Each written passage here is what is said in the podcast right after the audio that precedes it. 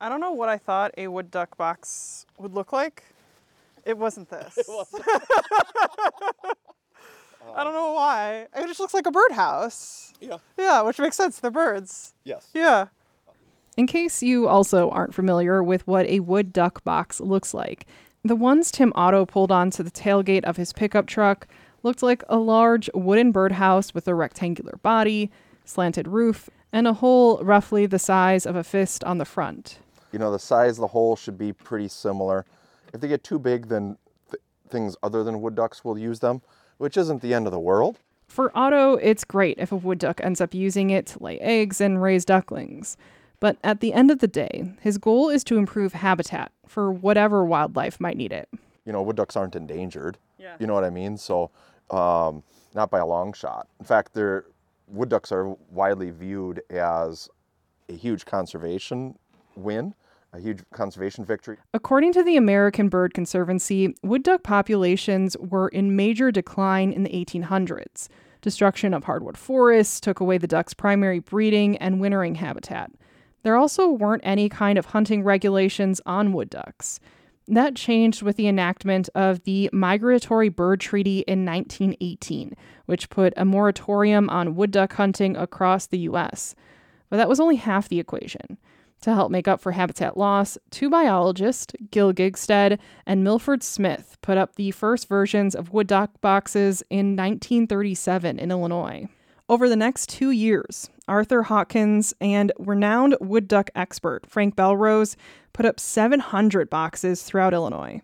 Now, wood duck boxes are used by groups and people throughout the U.S. to support the species, which is what Otto and I were doing last week. While still at the truck, Otto opens the front of the box to stuff it with wood shavings.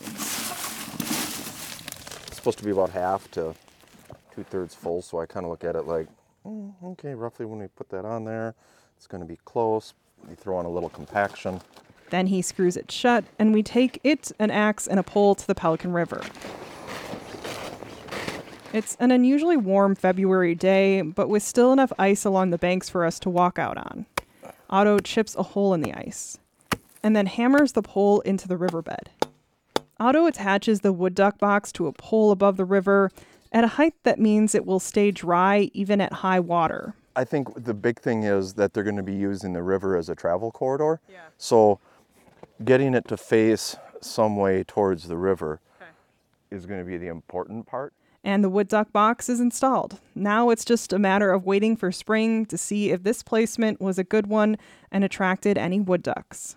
A lot of trial and error with a specific placement, you know. Um, you know, but that's kind of the, the fun of it too. Is you, you do something, y- y- you know, if you do something wrong and it doesn't work, well, you learn something, and then when it, you do it right, you learn something again. So, um, at the very least, it makes for good dinner party conversations, you know, about what you did right and wrong. Would you just like assume a water body would attract wood ducks? Is that enough to say, oh yeah, that'd be habitat for them? Or like, how would you recognize, oh, that might be a good place to put a, a box? like a lot of waterfowl, um, shallow, swampy.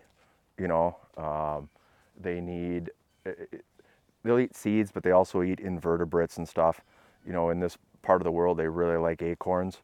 So anywhere that there's some oaks hanging over the water, which I think we've got here, so Just a few. um, so that helps. You know, in this spot being a river spot, you know, not necessarily the moving water isn't what's going to be the appeal, but there's a lot of these little slack water areas, little back bays, you know, that intermittently flooded stuff. That that's fantastic waterfowl and wood duck habitat. So Otto suggests if you don't have a place to install a wood duck box, you can always adopt one. Just make sure you have permission from the landowners, whether it's private or public. And don't forget to check it and clean it annually. There might be other things using it too, and at the very least, again, it's kind of kind of fun to watch and see what else uses what else uses cavities to, to nest. For WXPR's All Things Outdoors, I'm Katie Thoresen in Oneida County.